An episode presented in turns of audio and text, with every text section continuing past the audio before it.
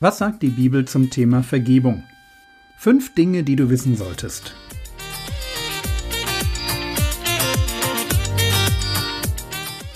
Theologie, die dich im Glauben wachsen lässt, Nachfolge praktisch, dein geistlicher Impuls für den Tag.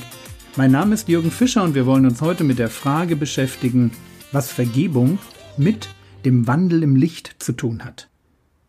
Auf unserer kleinen theologischen Reise durch das Thema Vergebung wissen wir inzwischen, dass Vergebung für uns Menschen so wichtig ist, weil wir alle ein und dasselbe Problem mit Sünde haben. Außerdem wissen wir, dass dem Menschen Vergebung offen steht, der Buße tut. Gott ist reich an Vergebung, so wie Nehemias ausdrückt, du aber bist ein Gott der Vergebung, gnädig und barmherzig, langsam zum Zorn und groß an Gnade. Und bevor Jesus für unsere Sünden stirbt, verknüpft er sein Opfer und den neuen Bund mit dem Ziel und jetzt O-Ton Jesus, denn dies ist mein Blut des Bundes, das für viele vergossen wird zur Vergebung der Sünden. Wenn Gott sich für Menschen etwas wünscht, dann genau das, dass er ihnen vergeben darf. Klingt irgendwie komisch, oder? Gott steht wie der Vater im Gleichnis vom verlorenen Sohn da und schaut aus nach dem Menschen, die sich in ihren Schweinereien verlieren.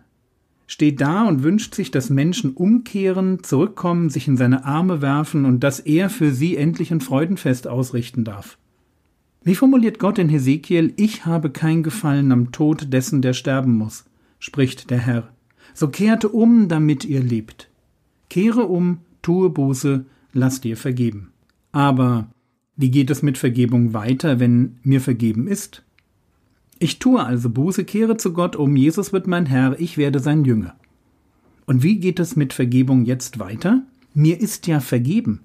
Jesus ist für meine Sünden gestorben, ich bin Kind Gottes. Also, wie geht es weiter? Antwort, wir wandeln im Licht. Was mit Buße anfängt, wird ein Lebensstil. Wenn ich sage, ich bin Kind Gottes, dann ist Kind Gottes kein Titel, den ich habe, sondern beschreibt meine Beziehung mit dem lebendigen Gott. Und eine Beziehung ist immer dazu da, dass man sie genießt. Und dazu muss man sie pflegen.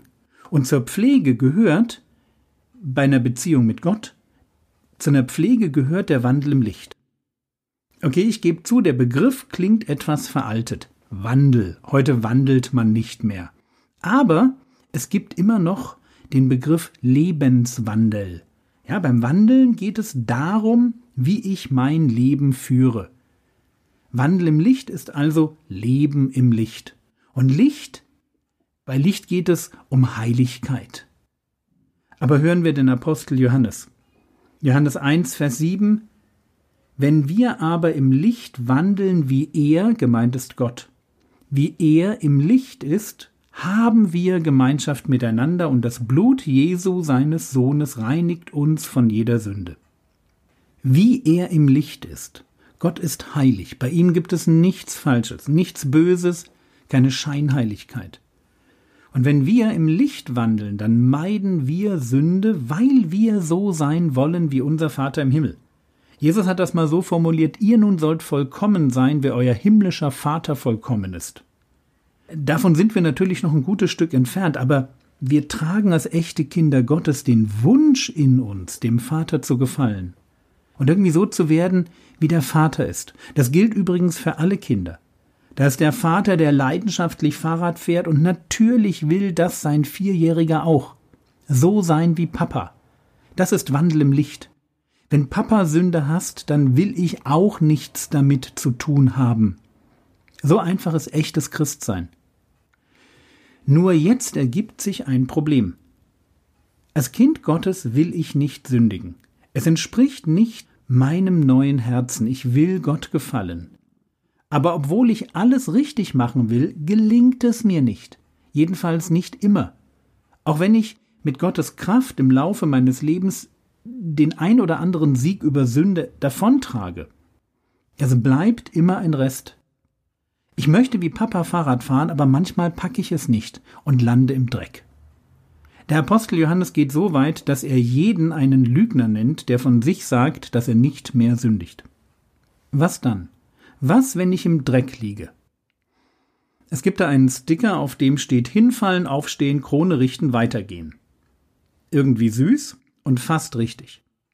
Wenn ich im Licht wandle, also Sünde meiden will, und es klappt nicht, dann ist es wichtig, wirklich ganz wichtig, dass ich nie vergesse, wer ich bin.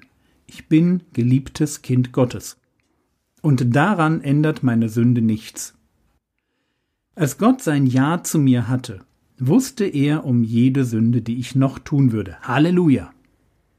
Aber als Kind fühle ich mich im Dreck nicht wohl. Ich will Fahrrad fahren, sein wie mein Vater. Also ja, hinfallen, aufstehen, aber jetzt kommt es, nicht Krone richten, sondern Sünde bekennen. Das ist wichtig. Wo ich einen Schritt aus dem Licht in die Finsternis tue und den Weg verlasse, den Gott mit mir gehen will, da ist es nicht genug, wenn ich mal kurz sorry sage. Ich habe einen Fehler gemacht, bin hingefallen und brauche für diese Sache Gottes Vergebung und Reinigung. Deshalb heißt es in 1. Johannes Kapitel 1 Vers 9, wenn wir unsere Sünden bekennen, ist er treu und gerecht, dass er uns die Sünden vergibt und uns reinigt von jeder Ungerechtigkeit. Das ist ein ganz toller Vers, über den sich viel mehr sagen ließe. Gott ist treu.